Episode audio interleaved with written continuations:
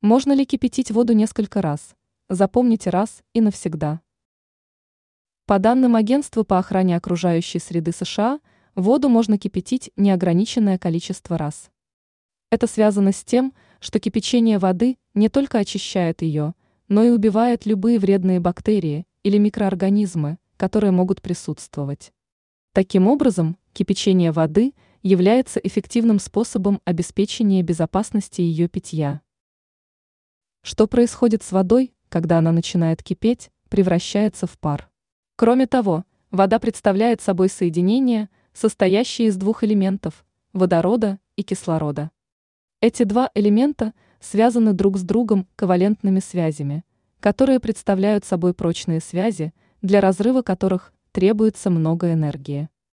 Из-за этих прочных связей молекулы воды очень стабильны и не распадаются легко.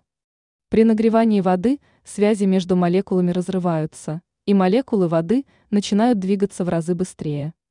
Когда они осуществляют свое движение, то сталкиваются друг с другом, и появляется кинетическая энергия, которая заставляет воду кипеть. Когда вода достигает точки кипения, молекулы обладают достаточной кинетической энергией, чтобы преодолеть силы притяжения между ними, и они превращаются в пар.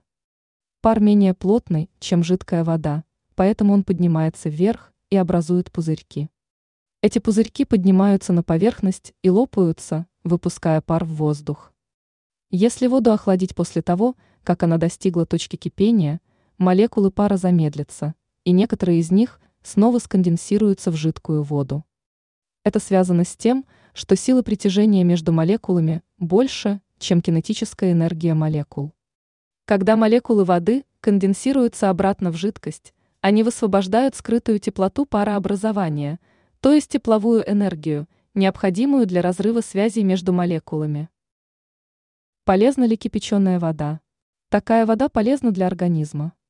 Она помогает очистить организм от токсинов и загрязнений, а также может помочь улучшить пищеварение и обмен веществ.